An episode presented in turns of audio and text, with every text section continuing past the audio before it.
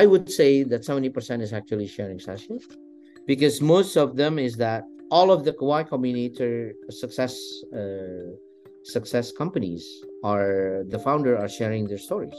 So from Dropbox, from uh, Airbnb, from everything, right? Those companies that has rise, fallen, rise again, fallen again, rise again, and now they're becoming unicorn. They all share the stories, and that make you realize that none of the successful startup has not fallen before. They always experience a failure. They always experience difficulties, a storm, or anything, but they keep raising again and rise again and rise again. So basically, commitment is very important when you do your startup, right? You have to commit on what you're doing. That's one. Second, you never give up. You should never, ever give up. Hey, this episode is brought to you by Slice. Slice is a creator CRM to help brands and agencies better manage their content creator relationships. Our integrated platform simplifies reporting, payments, and creator relationships for branded sponsored content. Creators, sign up for Slice and get access to brands and agencies who want to hire you for brand deals. We also give you access to your analytics so you can see which channels are growing. Uh, and we also create a media kit for you. So with an, with one link, you can send these brands or agencies uh, your entire overview in terms of like who you are, your analytics, uh, your audience demographics, etc. So it's a lot easier to hire you. So go to slice.id, sign up today. Welcome back to the Sidedoor Podcast. We have a great episode for you today. Uh, we got my friend Widi Nugroho on the pod. So Widi and I know each other from my Mindshare days. Uh, we both worked together. Uh, weirdly enough, you know, we're both part of the Bald Brotherhood. Uh, and you know, he he I think went to school in Wisconsin, right? So we have a lot of you know similarities. Uh, and he he started a company. He's you know a 53 year old man with a wife and kid, and he started a company. Uh, and they got accepted into Y Combinator. So the company's fresh fresh factory. He is the chief commercial officer. Uh, and so uh, you know i i know more about like you know media software influencers right? And this is all about logistics. So he and i had a really good conversation about like what it is that they are building and you know kind of how they're different from the existing uh, options out there. Uh, and we talk about Y Combinator right? Y Combinator is a uh, prestigious accelerator, right? And so getting in there is a big deal, right? And so what was that like? Uh, and then finally, you know, as someone who is advancing in age, uh, I always feel like you know it's it's too late for me, etc. Right? And I know a lot of people feel like that. And so, Widi being someone who is a little bit older, but you know he is doing things that are pretty cool, and uh, he's doing them at an age when a lot most people are kind of like chilling. They're on they're on um, you know, cruise control. They're not necessarily uh, challenging themselves to do new things, especially stressful things like a startup. So, uh, I have a really good conversation with Widi. It's going to be one of the longer episodes, but totally worth the listen. So, chop it up, go on a walk, go on a run, whatever you need to do, uh, because this one is definitely worth the listen. All right. So, now on to the episode. Hey, Widi, welcome to the pod. Hi. How are you? Long time no see. Yeah, I know, man. Your uh your yeah. hat is covering up our brotherhood. Yes, we are. Yeah, I don't have my glasses on. But yeah, I gotta are, put my brand on my head. you're decked so, out in fresh factory. Yes. So yes. how about how about we start and let you know tell us what is fresh factory. Fresh factory. Oh, well, actually, uh, Fresh Factory is a network of hyperlocal, of cold chain fulfillment centers, transportation, and a smart fulfillment management system that allows businesses to store, pick, pack, and deliver their products to the consumer better, faster, and more efficient than ever before. Okay. So uh, explain it to me like I'm five. Basically, you have fulfillment centers all over Indonesia that allow you to allow manufacturer uh, people. people to just hold cold stuff for delivery, right? Yes. Because right now, yeah. So So basically now we are uh so we're doing a hyper local. We call it hyper local. Hyper local because we are uh, there's many of the small uh, warehouses that we have. Uh, especially like big city like Jakarta, we have Jabodetabek, we have 14 warehouses, small ones. And as much as possible, we're trying to keep a radius of eight kilometers to our consumers so that delivery is fast and cheap. Now we are now we are in 15, 16, 15 cities and we have 42 warehouses and we are Mhm. still growing so hopefully we can uh, end of the year we're targeting about maybe around 50 to 60 cities in indonesia with uh, maybe around 100 warehouses Okay. Did you say 50 to 60 or 15 to 16? 50 to 60 five zero So considerable growth in the next nine months. of course yes Okay. Well, uh, uh, we'll, we have grown what from 4 to 42 in two years so we have to grow faster yes, everybody has to grow faster.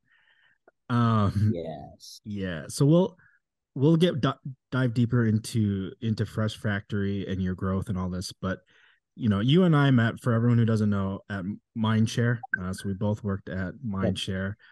Um, so let people know what your background is, right? Because it is not in logistics, correct?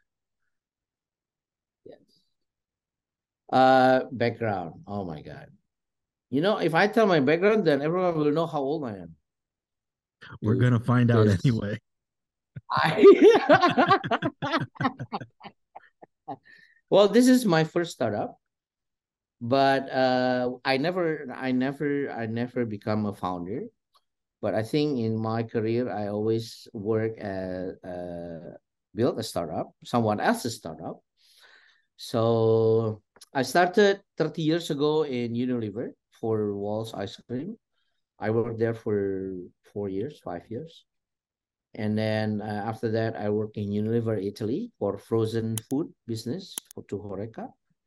That's another two years. Back here, uh, I have experience in Warner Music as commercial director and then Air Asia, which is partly logistic, another two and a half. And then uh, Air Asia, I was eight years in Air Asia.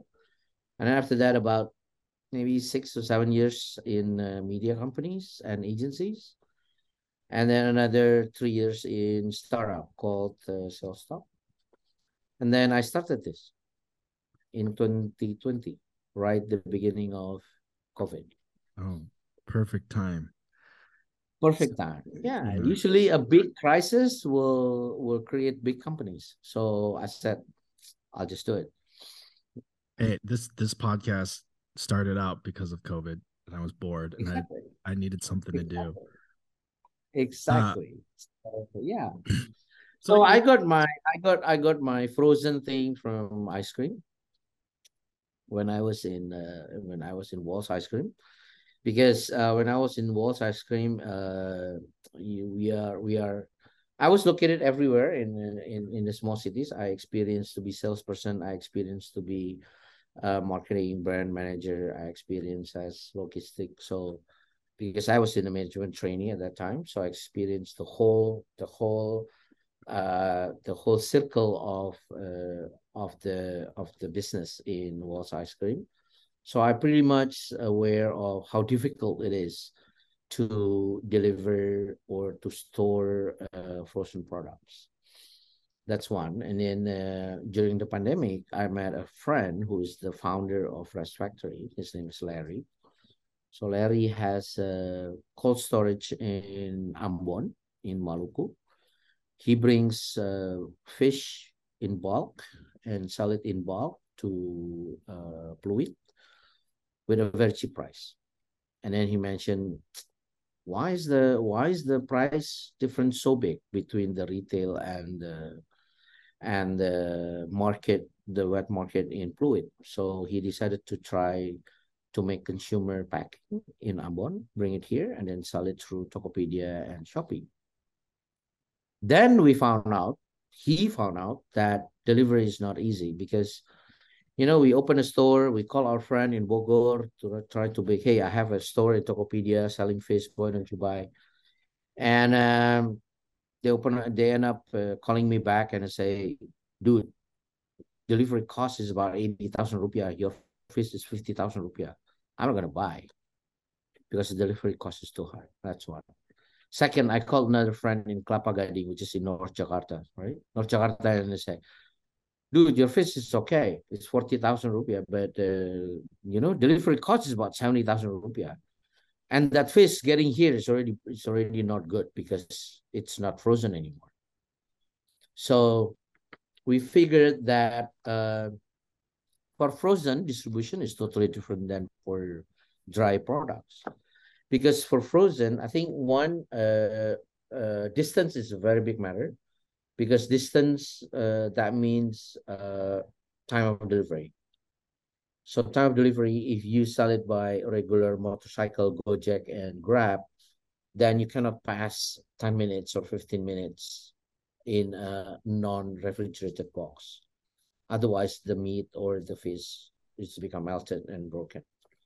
So not good. So so you have to keep the distance within uh, five to uh, sorry 15 to 20 minutes only not more. Uh that, that's one. Second uh when distance is far then the cost of logistic is high because gojek and grab is pretty expensive. You know the way they charge gojek and grab is that the first 20 the first 20 uh the first eight kilometers is 20,000 rupiah and after that is 2,500 rupiah every kilometers. So you can calculate that so I said, uh, then I brainstormed with Larry and I said, I remember when I was in Walls Ice Cream, they have stock points for the bicycle, the tricycle that is going around the houses with some noise. That stock point is actually within five kilometers radius. We have one stock point.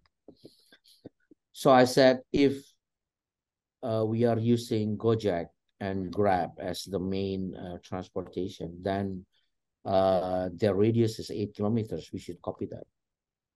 So now we have uh, warehouses more or less with eight kilometer radius in every part of the city. Okay, so that's why like Jakarta we have reporting. walls, walls experience coming through. Um. So okay, so let me let me see if I understand this right. So current the current problem is there are a limited amount of warehouses that can store cold or frozen stuff, right? So the distance between mm-hmm. most delivery uh, is long, so that it's expensive, and uh, it, you know, the the quality of the product deteriorates because it's a long travel time, and it, it and Jakarta's hot, so it, it can go bad, right? And so what you guys have essentially done is created this network of warehouses that are in closer proximity so that uh, anytime uh, a delivery is supposed to come out, it, it's basically I don't want to say ghost kitchen, right? But you know, it's like it's it's much uh just shorter distance like a cloud, it's like a cloud warehouse. Yeah, so the ghost kit or the the, the, like the Gojek drivers warehouse. just instead of having to go, yeah. you know, ten kilometers north to get it, and then another eight back uh, to drive it, it's like two and two and two or something like that, right? So currently, if you look at the market before we enter the market, there are a lot of uh, huge, huge cold storages, uh, 20,000 pallets, 30,000 pallets, but all located outside of Jakarta, Bekasi, Cileungsi, Bogor. So none of them is actually in the center of the city because they are huge, they are big, and usually they store it in pallet, One second, in those storages, you can only in and out in pallet or boxes, no items. So that's While total when wholesale. you help the marketplace, yes, when you help the marketplace, when you help the SMEs to sell direct to consumers, then you have to be able to open the box and packet the item. Uh, right. So basically, so, the existing infrastructure is for these massive warehouses for big distributors who have big refrigerated trucks who can go from the warehouse directly to the store, right? But Yeah. you're you're helping these SMEs who are only selling, you know, a kilo worth of fish, right? Yeah. Got it. Got it. So I guess tell me about these warehouses, right? Because you're telling me that they're significantly smaller than Yeah. the the uh the big ones, right? So like how and you're ma- you, you know you, you said you're- up to like 40 now, right? So like how are you like you're not building the warehouse, right? You're you're renting a warehouse, Yeah. you're equipping it with with refrigerators. Like how do how are you you know approaching this? Okay. So uh the small one we have we have like three types of warehouses. The small one is one ruko or one shop house. Basically, we use shop house as a warehouse. So one shop house, two shop house, four shop house, and central warehouse. The big ones are four warehouses, shop house. The the medium one is two shop house, and the small one is one shop. Can you just define what a shop house is for people? Shop house is like a ruko. You know ruko? Rumah toko. Is it It's like uh, it's where it's people like live and work, right? yeah, it's like a building that has uh uh usually uh size are 10 to 10 times 20 meter per meter square. Uh usually three floor or four floors. And usually people live above and below. They use it as a shop or as Yeah. a as So a- so are are these shop houses all cold storage or do people do your employees like live there and then like at the bottom you have a bunch of refrigerators?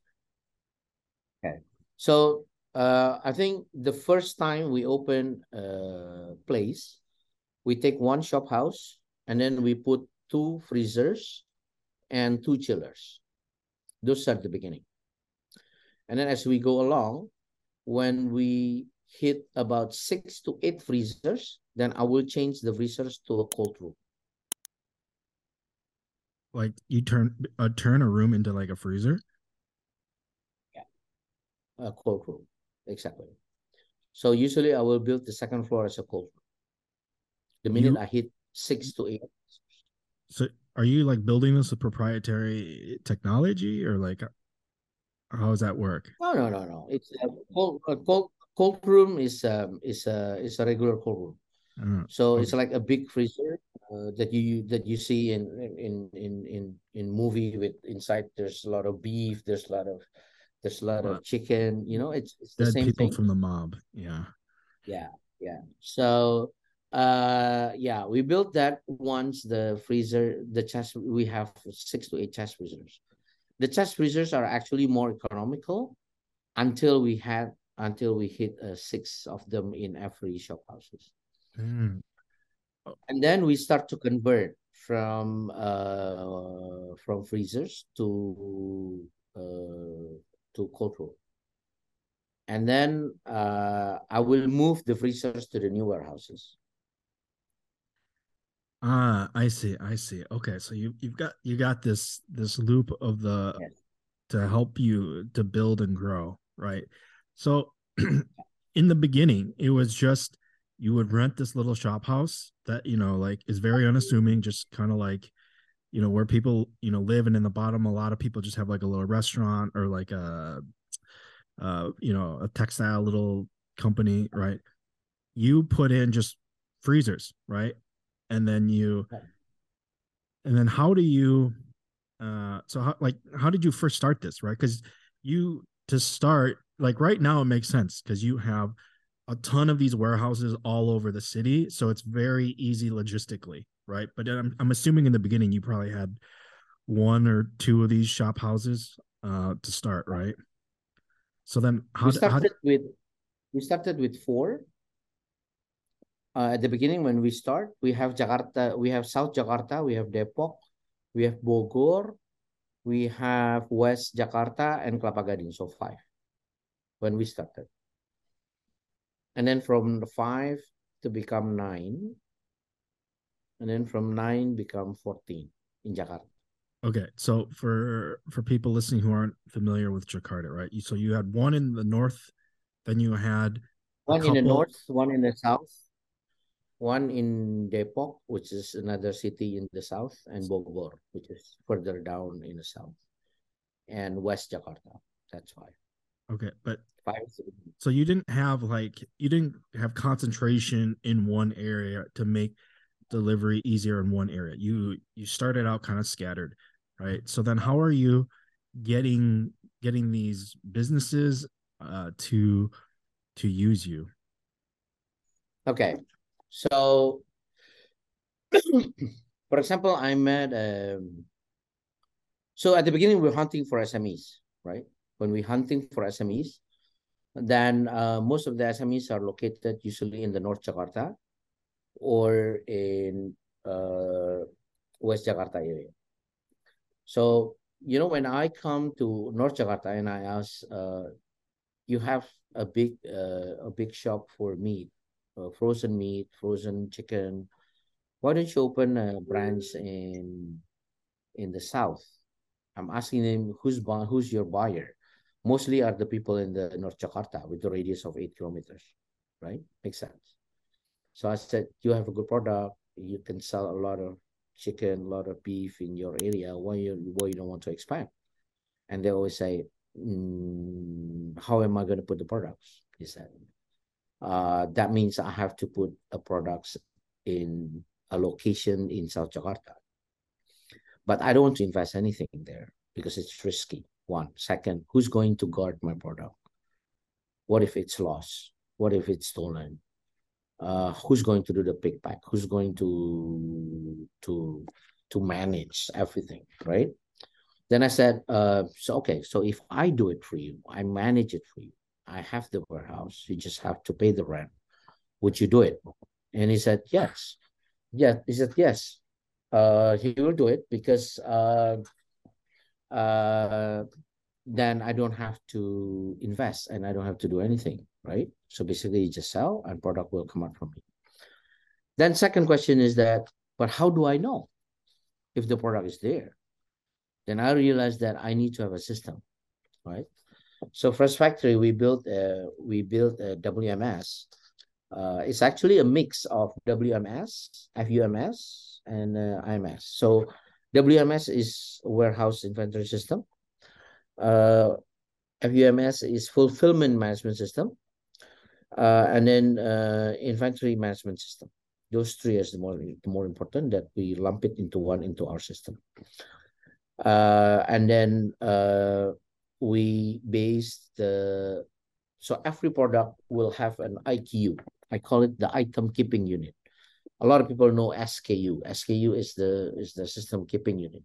Whereas the SKU is actually only uh, determine one product with one variant at one uh, size, right? But the item is not, uh, didn't detect the item. So we created what we call IQ, which is the item keeping unit. It's like a barcode. We stick it in the product so that we know every product is a different kind.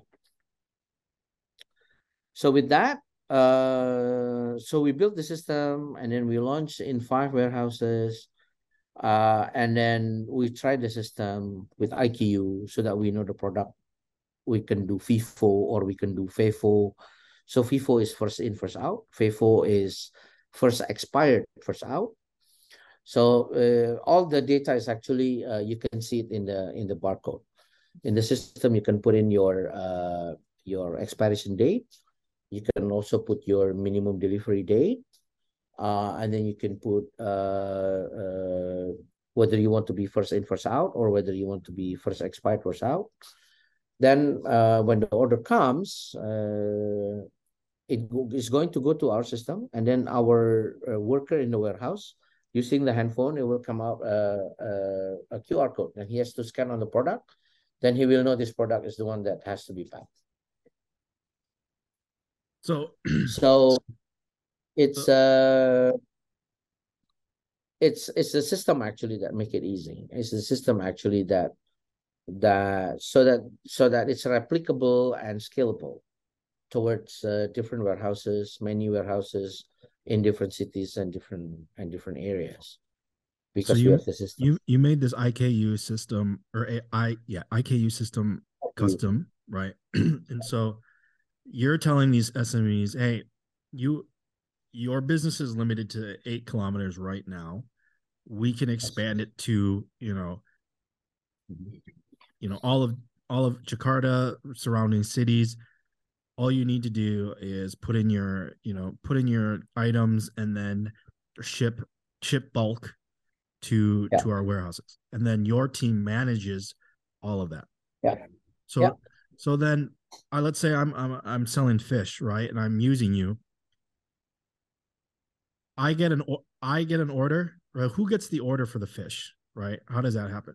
How who gets the order and then how does your I'm assuming your warehouse worker somehow is notified that they need to deliver a kilo worth of fish to Jesse uh, in Kuningan, and uh, then they they just order like a, a Gojek or a Grab. Okay, so the, this is how it works. Uh, mostly the order are coming from uh, marketplace. So it happens in Tokopedia, or it happens in Shopee, or it happens in Blibli, right? Mm-hmm all of my tenants usually have a store in Tokopedia or in uh, Shopee or in Blibli. So order will come from the marketplace, right? Me, Fresh Factory, is connected through omni-channel like Jubelio or Desty or uh, Master Online or Forstok to the marketplace. So when there's an order coming from the marketplace, from Tokopedia, for example, then Tokopedia will send the order to me, right? One. Second, uh, when we launched about two years ago, Tokopedia also launched what they called multi-origin. So multi-origin in Tokopedia, that means that you can register a different warehouses in Tokopedia, and the Tokopedia will uh, will re will allocate uh, the the order to the closest warehouse that is closest to the consumer's address. So Jesse, when you go to Tokopedia, you already put in your address, right? Mm-hmm. So the minute you put in your address, then Tokopedia will allocate you to the closest fresh factory warehouse. The order um, will come from Tokopedia. Tokopedia goes through Jubelio. Jubelio goes to me. Then my people will pack it. Once we pack, we click ready. When we click ready, a signal sending into Jubelio and then to Tokopedia. And then Tokopedia will send the Gojek to my warehouse to pick up the product delivered to Jesse. Gotcha. Okay, so there's there's multi-platform integrations here to help with the logistics, but the end end warehouse is you, right? So yeah. you're the one opening up these these shop houses. You're the ones who are ultimately sending the product to the end user you know that last mile user. But you know your iku system does not does not work directly to the to the seller. It's it's through these it's only in my system. So this seems very very easy sell for these smes because it doesn't seem like they have to do a whole lot at this point am i incorrect yes yes well, um, of course, there's a cost for everything, right? So I think uh, the target because because then the target for me is actually an SME that is ready to scale. If the SME is not ready to scale, then you know they can do it themselves, which is cheaper. So, but if they want to scale, so they want to sell to the whole Jakarta, one, or they want to sell, oh, I want to expand to Bandung, I want to expand to Semarang, Jogja, Solo, and that's the time when they use us. Mm-hmm. My benchmarking is about when an SME can sell a product about 10 to 20 products per day, then they are actually ready to grow. But if their sales is actually less than about 10 a day, I don't think uh, using us is is cost efficient. But I mean, even 10, 10 a day is a as a benchmark is still relatively like low, right? Like it's you're not talking you know hundreds of of orders a day, right? So this can a lot a lot of business owners can use you in this in, in this regard. Very interesting. You know, one last question about your kind of like business model before we get into YC. Um, how are you charging for this? Is it like you you said is there's like a monthly like rent that you're charging people? Is it per package? So I mix between um, AirAsia and telco. Okay. So in AirAsia is basically you pay what you use. They call it pay you, pay as you use. And telco is wallet, right? So it's a prepaid wallet in telco. So I kind of mix that. So for SMEs, I create a wallet. They can put in the money in the wallet. And then I will cut the charges at pay as you use. The way I charge is, uh, so I'm using the sharing models. So one chest freezer is, you don't have to necessarily run me one chest freezer. You only rent me a space, which is your products, right? So if this is the size of your products, this is the size of your products, then you pay actually this size. So you will have a daily rental at this size. You have a fulfillment cost at this size, and you have a packaging cost at this size. The packaging cost and fulfillment costs on, will only be charged to you when the sales is happening. So when there's a sales of this product, then I will pick and pack and put it in packaging. That's when the charge come to you. One. Second, daily rent is actually you're paying uh, to store this product in my place at this size daily, starting from 200 rupiah. 200 rupiah is like what? Five cents? A piece. Really. Yeah, yeah. Very low. And uh, fulfillment charges started from uh, 1,500 per product. So that's like and also packaging. 10 cents. It's very low. Yeah. Oh, interesting. So you definitely need scale for this to become. Yes. exactly. because because by by having this concept, right? Uh, then people they, they don't have to be afraid to try because you're only paying what you use and you're only paying as much as this I mean, you mm-hmm. don't have to run me the whole chest freezer and you worried that, oh, I cannot fill it up. Right? Because I charge you by by pieces. But uh, you know, uh, big corporates are different. So usually when you talk about big corporates, they sometimes wants to use a dedicated freezer or something, which can be mm-hmm. done. But uh, for the small SMEs, you know, I always encourage them to try a new city, a new warehouse, then I can say you can put as, as much as you want. There's no minimum charge. I mean, you can try with five uh, T-bones in Bandung, or you can try with five T-bones in Semarang, see if it sells. If it doesn't sell, then you can withdraw, right? So yeah. you don't have to be afraid with that. I mean, if you try with five T-bones in Semarang and it works, you can add another five T-bones and five sirloins and see if it works. If it works, then you can increase the number of volume, right? Yeah. Wow. Very low risk for them in that regard. Right? That's one. Second, so we want to help the SME to actually grow, to actually expand their business, not only in Jakarta, but also to different cities in, uh, in Indonesia. This is making a lot of sense. So in the intro, I was talking about Y Combinator. It's this accelerator program in the US in Silicon Valley, and some of the top companies in the world have come out of there, right? It's very prestigious. It's harder than Harvard, harder than Harvard to get into, right? So companies like Dropbox, uh, Airbnb, Reddit, uh, off the top of my head, are some of the the alumni that have uh, come through YC. But you know, there's been an absolute flood of companies, right? But they're very, very high quality, and so it's a it's a really cool program. And and you know, quite frankly, it's US US based, so they're starting to let in more international companies.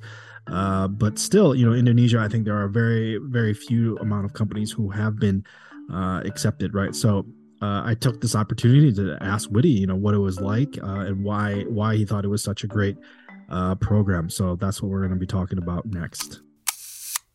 All right. So your background, you know, proudly uh, indicates that you guys were a part of Y Combinator Winter 2022. Um, yes. Not a lot of Indonesian companies are a part of Y Combinator, right? So for those who don't know, Y Combinator is a prestigious accelerator in Silicon Valley, right? So kind of like tell me the process. Like, how did you guys decide that you wanted to apply? like, what was because that was still during COVID, right? So like, I'm, I'm yeah, yeah. You didn't go to San Francisco like a normal class would, right? Yeah, I think it's uh, it's uh, it's really good. Actually, it's it's amazing. You know, I think it's a very good program. The accelerator is like a, it's like a university for startups and I think now they even have uh, classes for startups, uh, program classes for startup for three months, uh, which is very good. I mean, if you want to do a startup, that's that program is, is really really awesome. So um, you know, uh, at the beginning, we're we're we're we're we're not sure if we are going to be accepted in Y in Y Combinator. We heard about Y Combinator a lot, uh, but usually uh, Y Combinator are for a startup at a stage level of ideation stage stage stage level. So we already running at one year at that time. So I thought it's a bit too late. Is it a bit too late? If it's not, I don't know. But then uh, one of my angel investor, uh, his name is Hendra Kwik from Payfazz. He's also a Y Combinator. I think he is YC uh, S17, summer 2017.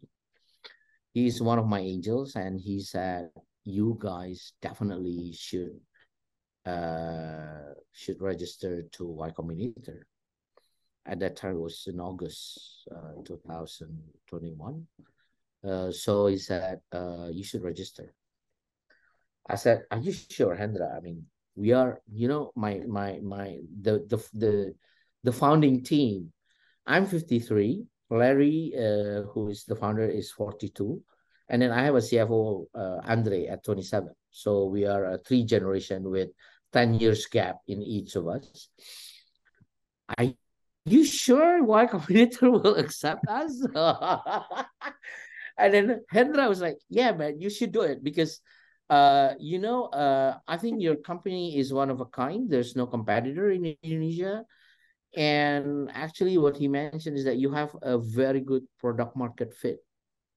That's the term that one Combinator always use. It's a product market fit. So it's basically a product positioning, right? Mm-hmm. So when your startup has a very clear product market fit to the problem that happen in your country or in your uh, in your target market, then you should apply because then you know this startup will help to solve the problem. That's one.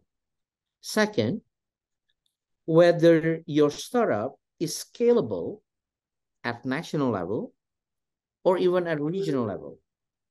So if the problem is happens national in Indonesia, which already quite big, or even regional in ASEAN, or even worldwide, then you definitely your idea is scalable. So one is product market fit, two is scalability. When those two meet, then Y Combinator will invest in you. Right? So now, uh, so we start uh, registering to Y Combinator. And one of the uh, uh, one of the things that we have to submit is actually a one minute video of explaining your startup, uh, the product market fit, what is your startup, and how does it solve the problem in your surroundings or in your country. So what is the problem? What is the market size? What is your product? How is the product market fit? What kind of problem that it will solve? And is it scalable? And you have to explain in one minute video. Then you submit it. So we submit all of that. Uh, Y Combinator says that uh, if you're accepted, you will receive an email at the beginning of December. We didn't get the email. So I said, oh my God, we're not going to get it. Uh, so I decided I go to Bali at the time for New Year's. And then on the 3rd of January, we got a call from Y Combinator and said, Are you free? Can you do a video interview in three days' time? I said, Yeah, that's good. So there's a 20 minutes interview with Y Combinator. Uh, so they interview us. So they're asking what is, how's your business? How the product market fit? Uh, what is our uh, what is our revenue so far? How many fulfillment? Uh, how many fulfillment centers do you have now?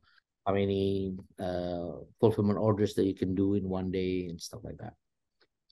And he said, uh, okay, uh, the interview happens at four o'clock in the morning, by the way, in Jakarta. Because because the interviewer is in San Francisco, right? So Yeah. and and then he said, uh, I will let you know by noon. He said, noon Jakarta time, if you're accepted or not.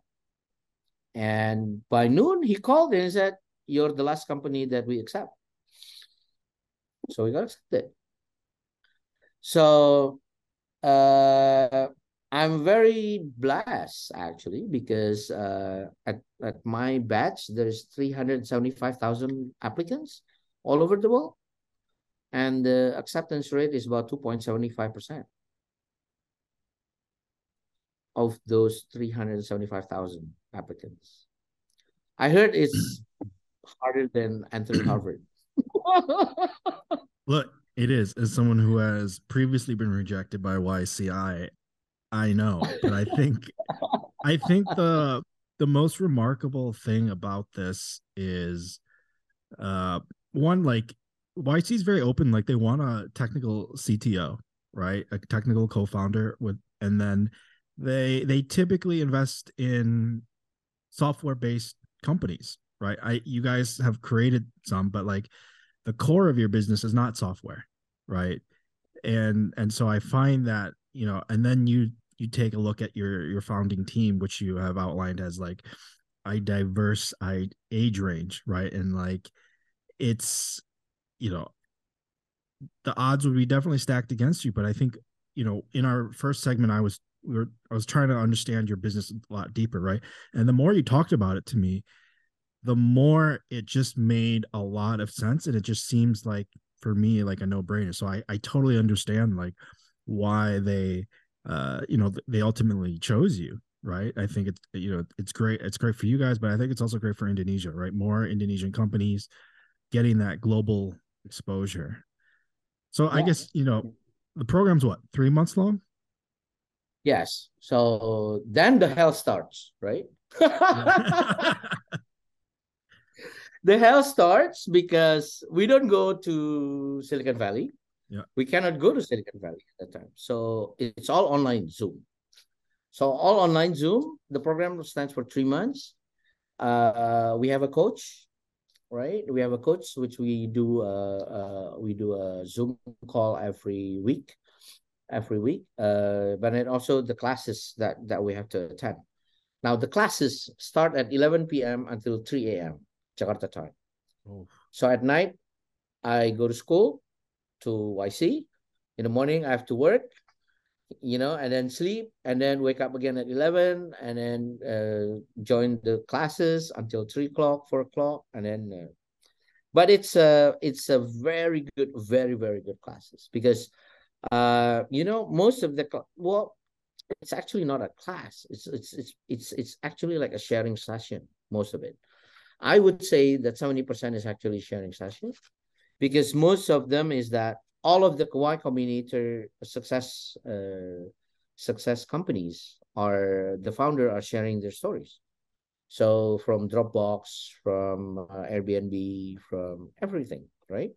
Those companies that has rise, fallen, rise again, fallen again, rise again, and now they're becoming unicorn they all share the stories and that make you realize that none of the successful startup has not fallen before they always experience a failure they always experience difficulties, a storm, or anything, but they keep raising again and rise again and rise again. So basically, commitment is very important when you do your startup, right? You have to commit on what you're doing. That's one. Second, you never give up. You should never, ever give up because 100% of those startups always going through a always going through a storm always going through difficulties ups and downs is always there always there i mean airbnb is big right now when you see right now it's big but you know at the at the beginning they are struggling as much as i am i would say You're so and they all share the story So is and there share is there a story that you know stood out to you that you might not have you know been aware of before Y Combinator? Oh yeah, definitely. Because most of the companies are startup, you know, and uh, uh, I, I I I never know. I mean, uh, I never know the ups and downs of Airbnb, and Airbnb going through a lot. You know, at the beginning of the states, they're trying to find the product market fit for almost two years. Hmm. Two years to find the right product market fit. So it's a long time, and but their commitment and their belief on the ideas is so strong, so that they're trying to meet the to search for the product market fit. Those are the most important thing. But the minute you got the product market fit, then you're there, right? But even that growing is another problem because scalability is a, is is, is another problem. I mean, when you have, I, I experience it myself. You know, when I have uh, five warehouse, nine warehouse, it's the same. It's easy. But the minute you have 15 warehouse, it's different. The minute you have 25 warehouse, it's totally different. The minute you have 40, it's totally different again. So, uh, you know, in every step of the way, when you scale, uh, a different problem will come up. And a different system needed. A different automation will be needed. Mhm. a different monitoring system will be needed right? Because you're growing your business. And those are are are not uh you know we have to do a lot of trial and errors as well. And we should not give up No, I think that definitely makes sense. that's You know, that's something that uh, yeah that's something that that that we learn and then another thing is that uh uh you should never underestimate uh VCs investors because sometimes the smallest investors at the beginning will become the biggest investors at the end I'm sure there's a lot of VCs listening who Yeah, love that's that. one second uh second uh uh, there's a lot of people that actually underestimate an investors when they do the interview, but then they end up becoming your investors. So, yeah. And uh, I also heard uh, people that uh, pivot for three, four times before they, they find the product market fit. So pivoting is actually not a bad idea. You know, there's a lot of people that are actually pivoting uh, their product uh, to find the product market fit. Because ideation is usually good on papers, but the minute you go into the market and you try into the market, then you have to adjust here and there, and sometimes you have to pivot darker. So it's okay. This is this is great for me to hear because I'm knee deep in this right now, uh, refactoring our product, trying to get that product market fit. You know, if I if I had hair before we started this company, it would have been gone already. It's it's a hell of a ride. well, but you got nothing to lose, so just go ahead and do it, right? Yeah, yeah, nothing to lose. you got Um, nothing. You can just do it. So but yeah, we we learn a lot in in in Y Combinator, right? Especially because I mean, you can read a lot of books about Unilever, about Coke, about Nike, about stuff, but you Yeah. don't read books Airbnb. You don't, you, you know, you don't you don't read books about uh, uh Dropbox, about many things, right? Yeah i mean I, I've, watched some of the online classes so i i have a, an idea of what you're talking about. I'm sure you guys get a much more intimate uh, opportunity with all of this. Uh one so one thing that you you were talking about right is the age right? And i think before we started you told me that you were the oldest oldest guy in the group right in the, in the yc right? And i think this is this is fantastic right? And i want to i want to talk to you about this right? Because you know 53 or 52 53 going on you know over 50 let's say right? You you started your first company after 50 years old. You're married with you know i think a kid or two kids i don't know. yeah right? so you you're much you know more you know mature further along in life than a lot of uh entrepreneurs right? And i think you know as i get up there in age right i think there's this sentiment that people feel like they're stuck they're afraid like it's too late you know their opportunities have gone right? So like what uh, you know what would you what kind of advice would you give someone whether they're young whether they're like you know in my late 30 early 40s kind of age range or like you know who are like feeling like they they fucked up and they they they lost all their opportunity? Well, uh, uh, uh, yeah, you never, never, you never too late to start, but don't start too late. So, uh, I think at any time of your age, you should be, uh, there should be, uh, you, you can start something, anything, anywhere, at any age, right? I mean, uh, but you you do still need the energy actually to do a startup so that's why i would recommend uh i think i feel that the best age to start a startup is about 40 so when you are in the 40s uh, i think because you have a very good experience already you probably already work for 15 years or 20 years then when you start you, you do your own startup uh you you are you are actually quite well equipped with experience. That's one. Second, uh, I think uh, I'm very lucky because I can create a startup with uh, through younger founders, right? Because uh, Larry is 40, which is 10 years younger than me, and Andre is 27. So I said to Larry when I was about to create this company, we need a young guns. Come on, dude. We're, we are a startup, so we need something to be something young, uh, below 30 that can you know can work like a horse. So, so we we found a partner, right, uh, with a, with the same vision, with the same. And uh, he has his own tax consultant company. He's very good in finance. He's he's ex uh, EY. He's pretty smart, and he's still very young, twenty seven. So yeah, we we asked him to be a founder, and he wants to do it because he wants to be an entrepreneur as well.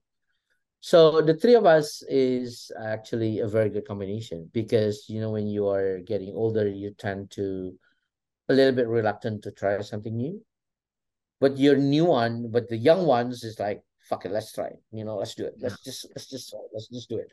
If it's wrong, it's wrong. It's okay. Let's just do it. You know, that's that's the young ones. Well, the old ones are, mm, I think I don't think this is gonna work. You know, but actually like what i said when you have a, the three of us together and sit and think about it and then you know uh there's many times that i already that i changed my mind as well to let's do it because you know my other founder who's younger than me say that hey dude it's um it's worth to try. So yeah i think you should try and do it as far as you're ready for the commitment, that's one. Second, you make sure that your product has a very good product market fit, solving a problem, and it can be scaled. Very good advice. So I'm gonna ask you for one more piece of advice before we go. someone, let's say someone out there listening is ready to start their company, right? Any anything that you would you know aside from you know it's never too late uh commit find product market fit right anything that you've learned starting the company that you didn't know before you started the company that you would you would share with someone who's about to start their first company uh Well, uh, uh, uh, the founding team is very important, right? So the founding team, like I said, the founding team is very important. You know, when you have a uh, three founders, two founders, sometimes four founders, that's okay. As far as you can, you can gel in together. But once you have this founding team, you have to be able to trust each other 100%. That's one. Second, you have to be able, you have to be honest with all of them. You have to be able to fight every day and become friends at any time, right? Because creating a startup is not easy. It's a full commitment. 100% of your time is there. I even work on Saturday and Sunday now because of this startup. Seriously. I have to come to the office on Saturday and Sunday because on Saturday and Sunday, me and uh, the two other founders, you know, we don't have any work days that we have to do. So we can sit and brainstorm and and chit chat and laugh and drinks and you know. Mm-hmm. but uh, a get together and let's hey dude what is next? What are we going to do next? What are we going to hit next? You know and then after that monday is day to day. I'm, I'm going to be busy with my commercial thing. Andre is going to be busy with uh, looking for funding. Larry is going to be busy with another thing. So and we fight every day I mean, you know, there's one time one of the VC in Singapore called me up. Is that uh, Larry? I heard that uh, well, uh, Widi is gonna quit from the founding because you fight with him. And Larry is like, "Which fight? We fight every day." I'm, I'm... Our VC is our VC is like, you guys splitting? Because you fight like hell. I was like, no. I think when you don't fight, that's the danger. Because then you're to keep it to yourself. Because when you're creating a company, there's a lot of problem. And you're definitely to fight. That's why among the founding team, you have to know you can trust each other and you can be honest to each other. You can fight anytime and become friends at the end. I'm laughing because I'm gonna clip this and send it to my co-founder.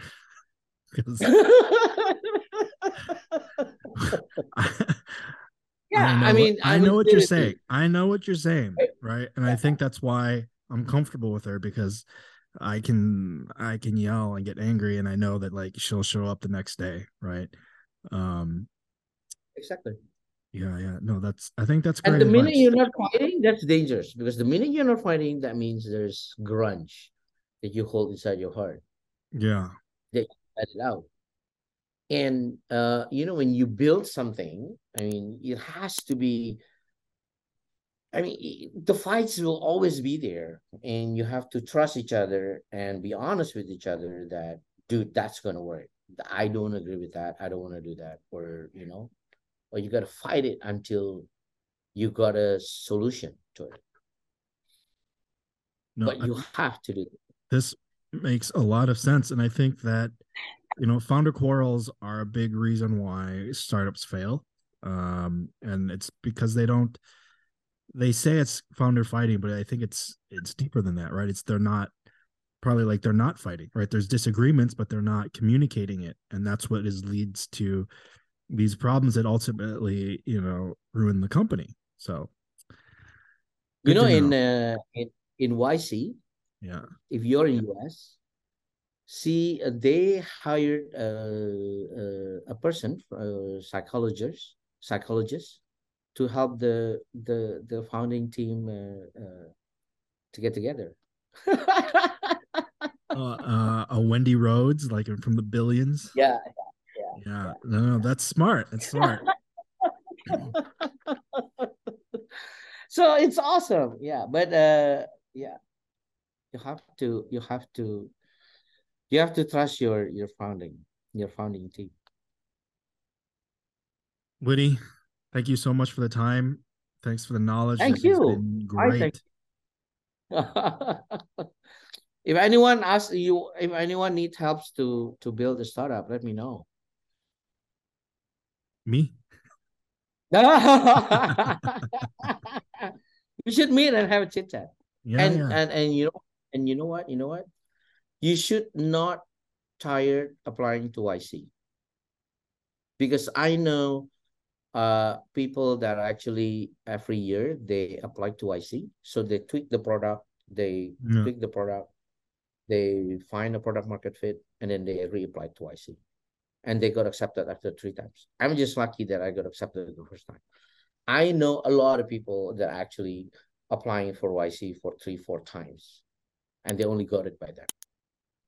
Uh, and and and I tell you whether it's worth it or not. Yes, it's worth it, uh, Jesse, because one, uh, of course, the material is good because you can you get to know, uh, you got to learn a lot about the startup, a lot the a lot of u- unicorns that actually you can learn from the YC. But second, it actually elevate your valuation a lot a lot you know the minute i got yc my valuation is about 30 million us That's hard to or get. here. maybe one to two million us Yeah, dude. American valuations versus Indonesian valuations are very different. exactly. And you know before yc i'm trying to meet uh, investor it's really difficult. You know before yc you know i'm trying to to pitch to to vcs it's really difficult. The minute you got into yc all of those vc are lining up to see you as soon as possible Yeah, yeah. Herd mentality. I I know. And I know the difficulty of getting those those pitch meetings and and getting Yeah. investments. Nothing is easy when it comes to startups. I think that's one of the the the lessons here. Never give up. It's never too late. Uh and commit and Okay. your ass off. Thanks, man. all right thanks man Thanks for listening to another episode of the Sidedoor Podcast. I appreciate any likes and ratings that you will give us. Uh, I really appreciate it if you share this with a friend. You know, we always appreciate uh, a larger audience to hear uh, the stories of, of these entrepreneurs in Indonesia. Uh, if you go to sidedoor.xyz, that's going to take you to our Spotify uh, playlist, so you can hear all of the episodes there. You can subscribe there, uh, and you know here we're doing a little bit more video. So if you go to sidedoor.video, that's going to take you to our YouTube channel, so you can subscribe there. You can watch the episodes there. Uh, you can kind of track where my funky eyes are going, and you know my weird faces that I make when people are speaking. Um, but you know, uh, I'm pretty excited about this. Uh, we've got a lot more cool guests coming on.